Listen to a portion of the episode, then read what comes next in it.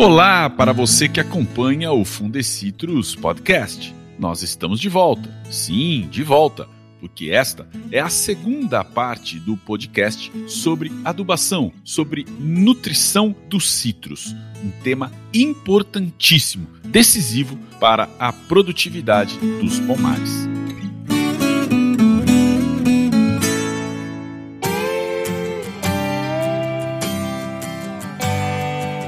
Muito bem, nós falamos sobre a importância da análise constante do solo da propriedade e do trabalho de calagem como forma de buscar o equilíbrio químico da terra, a fim de proporcionar melhores condições para a boa produtividade no nosso pomar. A gente conversa agora sobre processos de adubação. E a gente retoma essa conversa justamente com você, Disseu. A adubação depende também da análise do solo.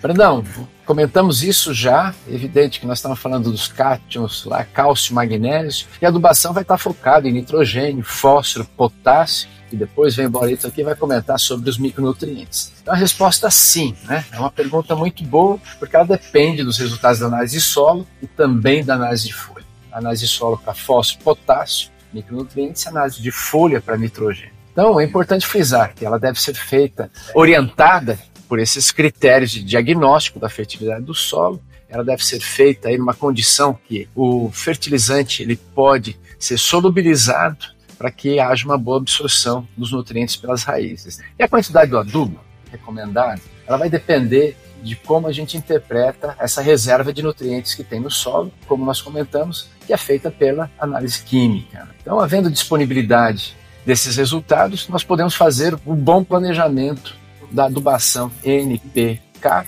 e micronutrientes na citricultura. Nós utilizamos isso normalmente os adubos minerais solúveis, mas também podemos usar adubos orgânicos. O importante nós temos nesse contexto ter em mente que a adubação com fósforo no plantio é muito importante, principalmente para aquelas combinações que são bastante exigentes desse nutriente. E depois o nitrogênio e potássio, ele é feito aí, como nós falamos, com adubo mineral, com adubo orgânico. E disso nós vamos fechando aí as estratégias que é a adubação de plantio, a de formação do pomar e depois quando nós temos o pomar adulto, em que a extração de nutrientes pela remoção das colheitas é bastante importante. Então, usar o critério de produtividade alcançada, esperada, planejada no pomar e repor os nutrientes que são exportados lá, diz respeito aí a essa estratégia que a gente vinha falando. Vamos falar um pouquinho mais sobre o processo ali nas duas primeiras fases. Eu queria, por gentileza, que você detalhasse um pouco mais.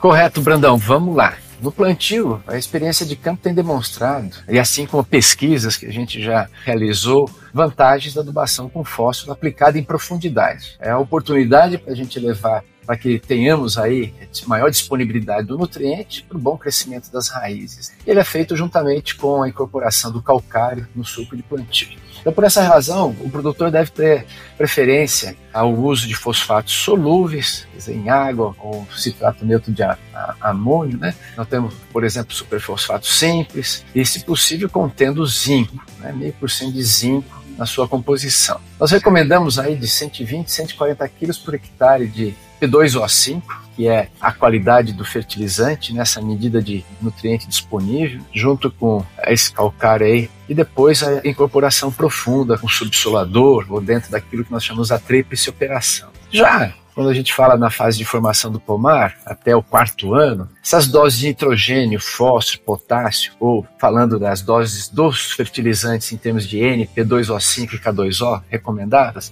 elas já levam em conta a idade do pomar. À medida que ele vai crescendo, as doses aumentam. E os resultados de análise de solo para fósforo e potássio, para atender essa necessidade de crescimento da copa. Análise de solo, como a gente comentou, ela não fornece parâmetro para adubação nitrogenada isso devido à dinâmica e não encontrarmos um método de análise química desse nutriente no solo. Então a recomendação é feita aí com a idade da planta, definindo as doses de acordo com a idade, quer dizer, o tamanho que ela vem se ajustando. Ali entre terceiro, quarto e o quinto ano, a gente já vai pular para uma próxima tabela que diz quanto de produção de frutas nós temos e vamos fazer os ajustes nessas doses aí também pensando qual que era a característica do nosso pomar, qual tipo de porta-enxerto que foi escolhido lá no plantio. Tem porta-enxertos mais responsivos a fósforo, tem porta-enxerto mais responsivos a potássio e boro, por exemplo. Excelente. Agora, um tópico indispensável no manejo dos pomares é o suprimento de micronutrientes. Correto, Boareto? Correto, Brandão. Sim, hoje é fundamental um bom manejo de micronutrientes, especialmente naqueles pomares de alta performance. Além dos macros, as plantas requerem, os sítios requerem boro, cobre, manganês, zinco e molibdênio aí para o bom crescimento e boa produção. Nós temos estudado esse assunto há, há muitos anos aí, tentando definir as melhores doses e estratégias de manejo, como fornecer esses micronutrientes para a planta. Por exemplo, no caso do boro, a gente sabe que o fornecimento de boro via solo é três vezes mais eficiente do que aquele fornecimento via folha. E a gente, então, hoje nosso posicionamento é a aplicação de boro via solo. Você pode estar fazendo isso via barra de herbicida, via fertirrigação, via uso de fonte NPK junto com a fonte, sua fonte fertilizante NPK. Então tem, nós estamos iniciando até um estudo hoje via drenche, né? mas isso fica para o futuro. Você tem algumas formas de estar se aplicando eh, esse boro. No caso do boro ainda, a dose que a gente recomenda é de 2 quilos por hectare quando o porta-enxerto é o limão cravo, e de 3 quilos por hectare ano, quando o porta-enxerto é o citromelo suíno. No caso do zinco e do manganês, por eles possuírem uma interação maior com a matriz coloidal do solo, a gente recomenda ele especialmente aplicação via folha essas doses variam, no caso do manganês, de 2 a 4 quilos do elemento metálico, no caso do zinco, de 3 a 6 quilos por hectare do elemento metálico por ano. Né? Nós fizemos recentemente um levantamento em todas as análises de folha e solo que chegam no laboratório do Instituto Agronômico, nós observamos que de cada três ou quatro amostras que chegam de folha, que chegam no, laboratório do Instituto Agronômico, uma delas está deficiente em zinco, tem baixos teores de zinco e de manganês, isso mostrando a importância desse micronutriente, do manejo correto desses micronutrientes. No caso do cobre, a gente também tem que ter uma atenção especial, porque o cobre, ele ocorre duas situações de cobre na citricultura. Em pomares novos, ele é problema por deficiência, tá? Pomares novos é comum a falta de cobre. Contudo, em pomares velhos, é, especialmente naquelas áreas que se faz o manejo com cancro cítrico, é comum a gente observar altos teores de cobre nas folhas, né? Também nesse levantamento do instituto aí, a gente identificou que quase 90% das amostras hoje têm altos teores de cobre. Então, para isso, a gente, devido ao uso de, de fungicidas cúbicos. Então, nesse sentido, aí, a gente recomenda seguir as diretrizes aí do Fundecitrus no manejo de campo cítrico, aí, no manejo de doenças. Sobre um outro micronutriente que vem ganhando evidência, que a gente vem estudando ele hoje, já com alguns resultados bastante promissores, é o molibdênio. Contudo, a recomendação dele em gramas, uma quantidade muito menor do que a gente recomenda, é de 100 a 200 gramas de molibdato de, de amônio por molibdato de amônio, molibdato de sódio por pulverização foliar. Boareto, sem querer interrompê-lo, mas já interrompendo, qual seria a melhor estratégia para adubação foliar?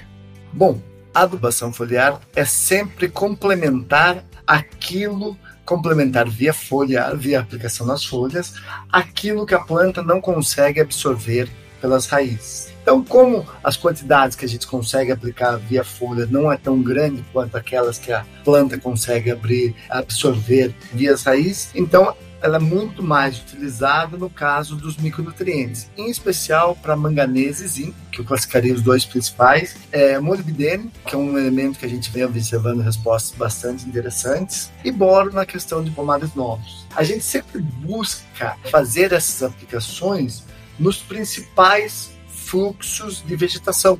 Sempre que tem um novo fluxo de vegetação, como esses micronutrientes, especialmente manganês e zinco, tem baixa mobilidade no floema, a gente sempre, um novo fluxo de vegetação, uma nova pulverização foliar. E as doses desses micronutrientes, a gente tem bem definido isso nas nossas tabelas de recomendação, elas vão variar muito em função da fonte fertilizante. Se você estiver utilizando uma fonte como sulfato ou como uma suspensão concentrada, você pode trabalhar até com doses maiores e um menor número de aplicação.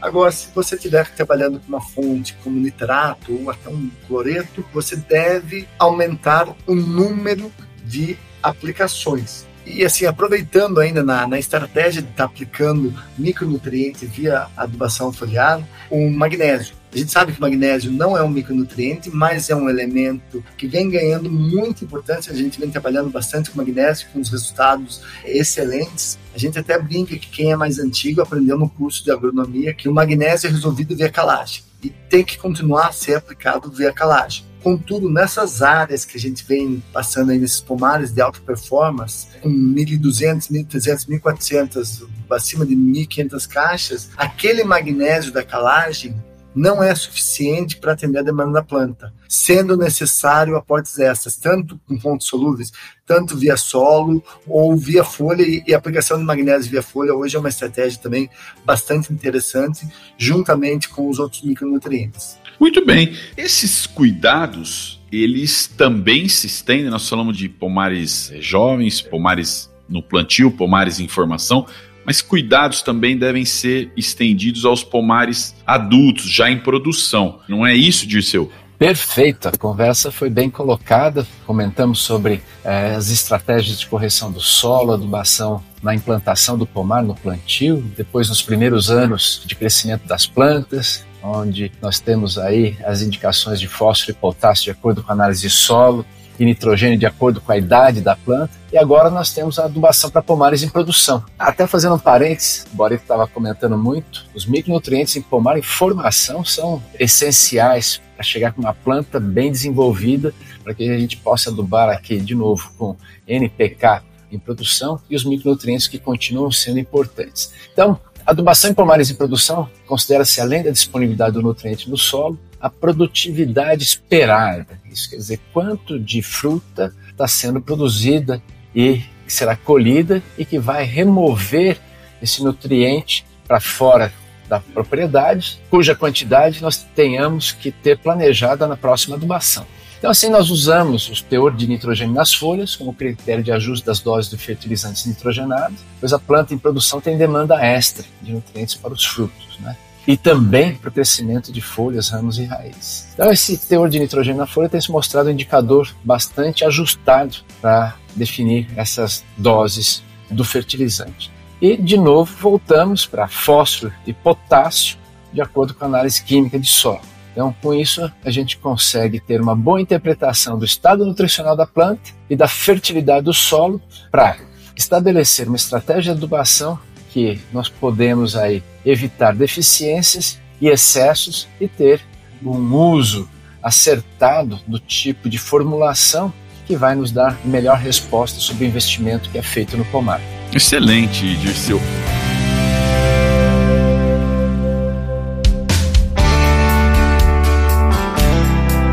Guareto, o que, que acontece com a planta de citros, com a laranjeira, se ela não for adubada adequadamente. Eu queria também que você comentasse sobre a avaliação do estudo nutricional das plantas, pelo diagnóstico visual de deficiências e toxicidade e a análise química mesmo das folhas. São duas questões aí.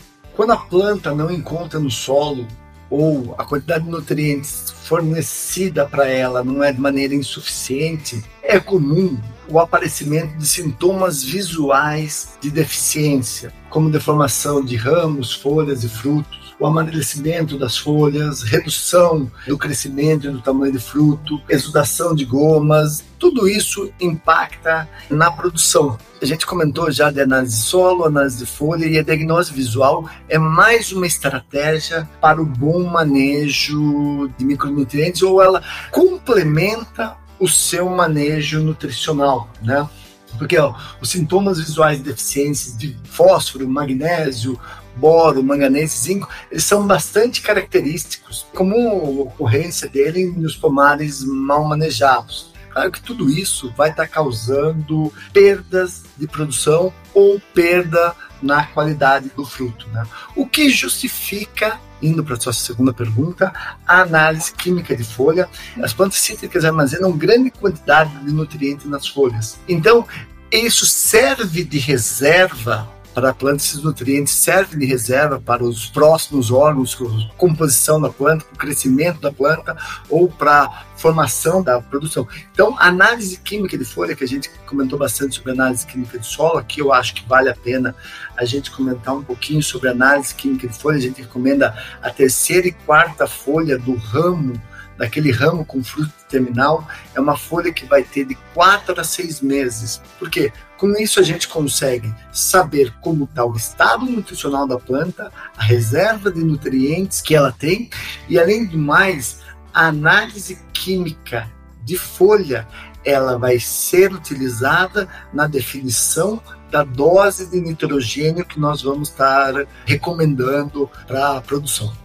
Muito bem. Fica na linha, Boareto. Como diriam os mais antigos, não é o meu caso, que sou jovem e moderno. Eu quero saber de você o seguinte: na época, com a constatação da morte súbita do citrus, MSC, o emprego da irrigação na citricultura cresceu muito.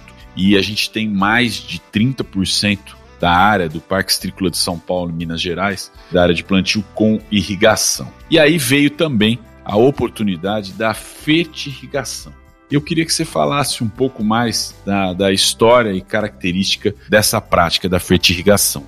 Hoje, Bedão, são cerca de 140 mil hectares irrigados, conforme o levantamento do PETS. Além do atendimento de uma citricultura com novos porta-enxertos tolerantes à morte súbita, há necessidade da suplementação de água via irrigação em pomares de, de várias regiões, principalmente daquelas mais quentes do, do estado com a oportunidade da irrigação, veio a, por que não, já que estamos colocando água, por que não a fertirrigação? O que é a fertirrigação? Fertirrigação é a aplicação de fertilizante juntamente com a água da irrigação. Vamos colocar água, por que não colocar fertilizantes? Para ser mais eficiente foram necessários vários estudos que levaram em conta as diferenças que nós temos, porque os primeiros estudos que vieram para gente, toda a experiência com fertirrigação eram em solos alcalinos, nós aqui em solos tropicais tivemos algumas dificuldades num primeiro momento, mas eu acho que hoje nós já evoluímos. Foi uma escola para a gente, teve vários experimentos aí.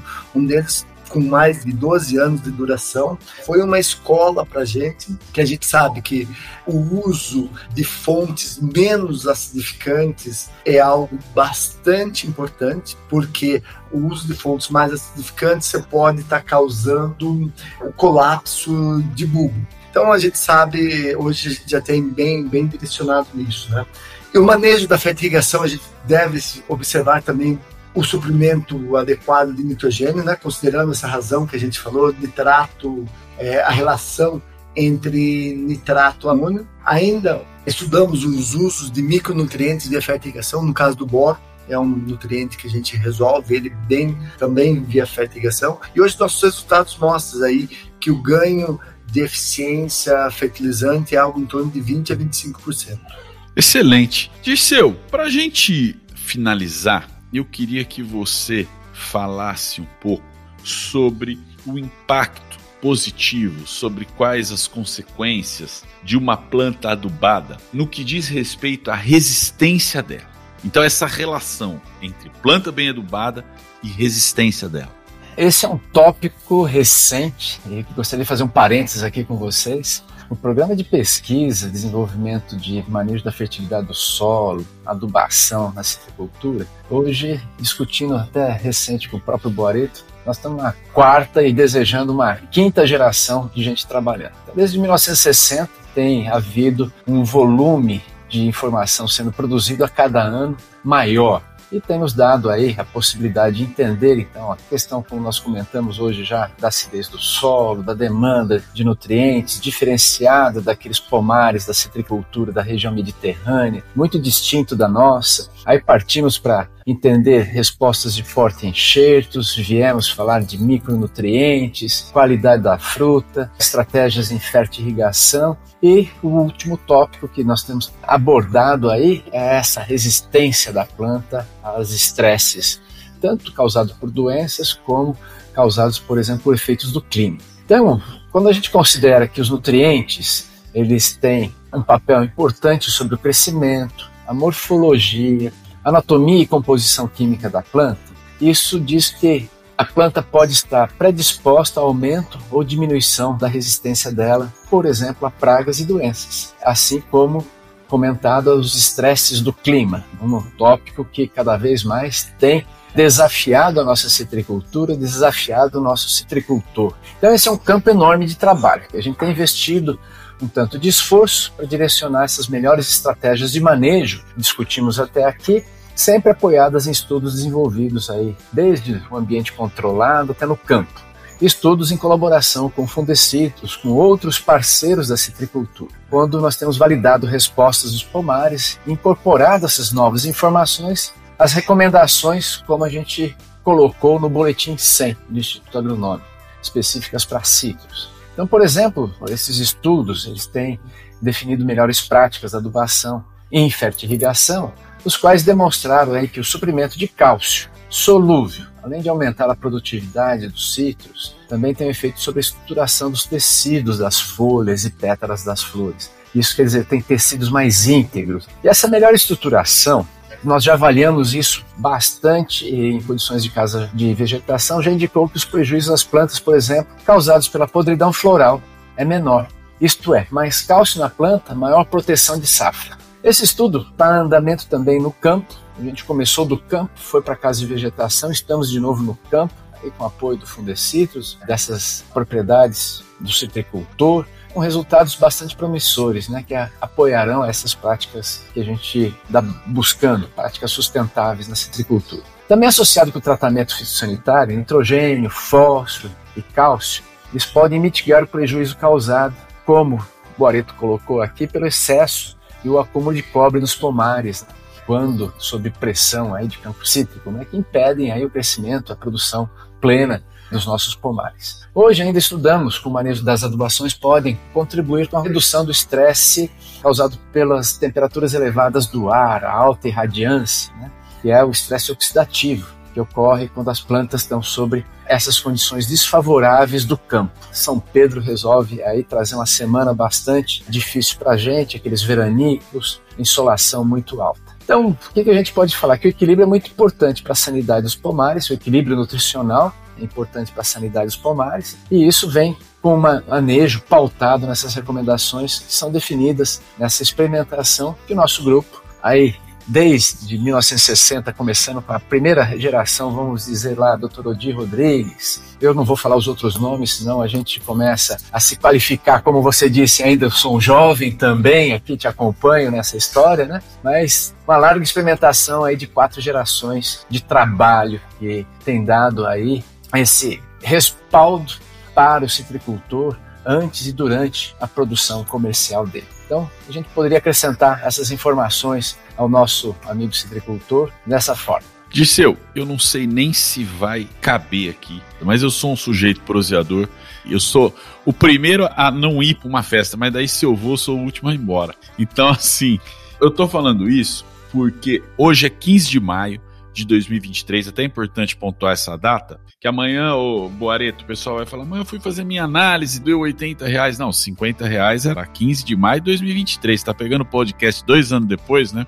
Nós estamos a um ano e três meses, mais ou menos, do início da guerra da Ucrânia, que teve impacto muito grande sobre a questão de fornecimento global de fertilizantes. Está mais do que claro, depois não foi nem uma conversa, foi uma aula de cada um de vocês aqui, a importância da nutrição para a produtividade na citricultura. Tivemos eleição, tivemos mudança de governo, então são linhas de diplomacia ali fora também, teve o caminhado do desdobramento da guerra. Essa questão do fornecimento, do preço, está ajustada, Dirceu? Ou está se ajustando? Qual que a gente poderia hoje, em 15 de maio de 23, dizer que é o cenário? Brandão, colocou um tópico bastante importante, interessante e de tomada de decisão do citricultor que foi essa crise internacional, tanto da ocorrência da pandemia da Covid, como da guerra Rússia e Ucrânia, colocou a logística de entrega de fertilizantes, a produção em xeque e os preços aumentaram estrondosamente. Então aquilo que a gente negociava aí por dois mil reais passou para seis, sete mil reais a tonelada e como um insumo cujo custo de produção atribuído a ele é uma fração muito boa, importante lá na propriedade, isso impactou aí o fluxo de caixa do citricultor. E tratando uma planta perene, não tem como não dar comida para ela. Você tem que adubar, porque senão ano que vem nós vamos pagar a conta muito cara de uma planta que está deficiente. Aquelas alterações que ocorrem de perdas de produtividade, porque altera tamanho de fruto, deformação de folha, morte de ramo, baixo crescimento de raiz, isso acontece quando a planta não é adubada. Mas aí a cruz é a espada.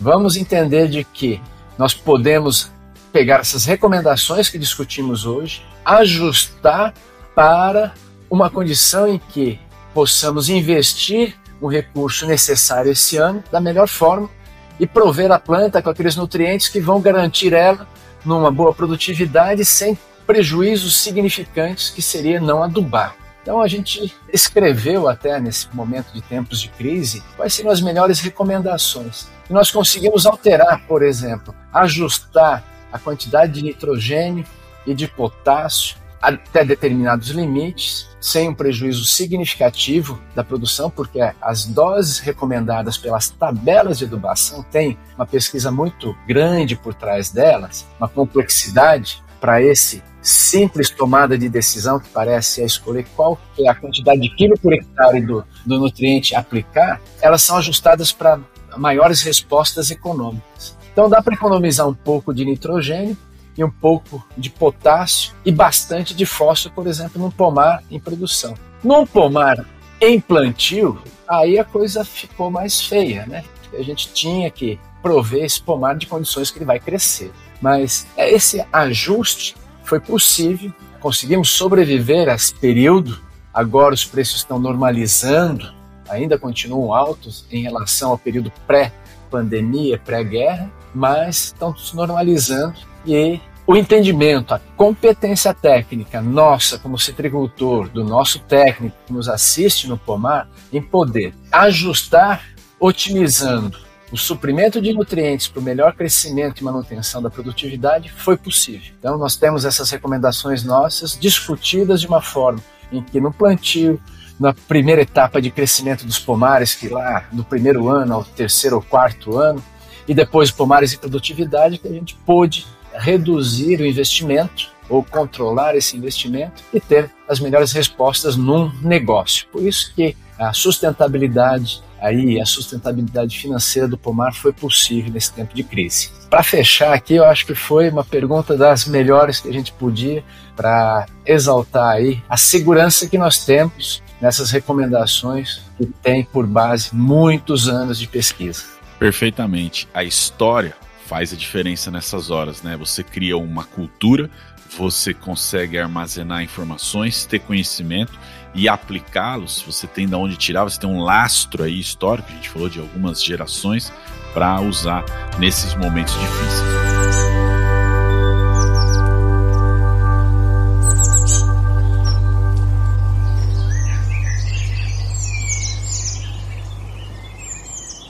Hoje foi dia de aprendermos mais sobre a necessidade da adubação para o equilíbrio químico do solo, pensando na boa produtividade. Primeiro passo, antes de mais nada, é conhecer o solo do pomar. Somente após a análise técnica é possível estabelecer um plano de ação para o manejo de nutrientes, fundamental, de novo, para a produtividade. Conte sempre com um profissional especializado para fazer esse trabalho.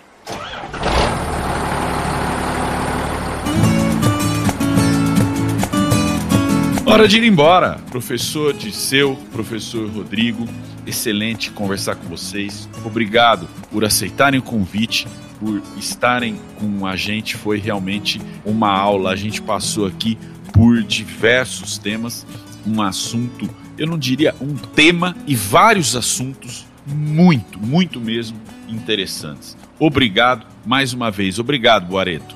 Valeu, Brandão. Eu que agradeço a oportunidade, agradeço a você, aos ouvintes e ao Fundecitrus, parabenizo. Foi um prazer estar com vocês. Muito obrigado. Dirceu, você na, na, qualidade de diretor dessa instituição tão importante historicamente, gerar conhecimento é fundamental, mas compartilhá-lo é decisivo, né? Então, obrigado por toda essa conversa e por compartilhar tanto conhecimento aí vocês dois para os tricultores. Rodrigo Brandão, foi de arrepiar esse fechamento que você fez. Eu vou partir para mais um parênteses aqui, se permitir. Eu li não há muito tempo uma colocação de Cora Coralina que é importante você ensinar o que você sabe, ao mesmo tempo aprender o que você ensina. E estar à frente do Centro de Citricultura hoje, estar em colaboração com o Fundecitrus, estar em contato com o nosso amigo citricultor aqui, é demais de bom, como diria um bom café mineiro que ah, adora essa turma aí, um bom café de roça.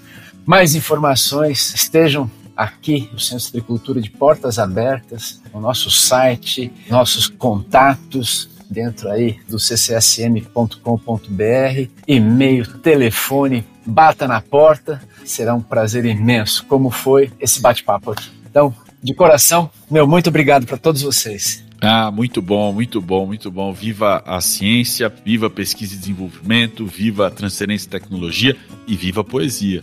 É isso aí. E obrigado também a você, ouvinte, que acompanha as informações da citricultura curta e compartilhe o Fundecitrus Podcast. Seguindo a gente, você recebe uma notificação sempre que um episódio estiver disponível por aqui. Espero você no próximo episódio. Até lá!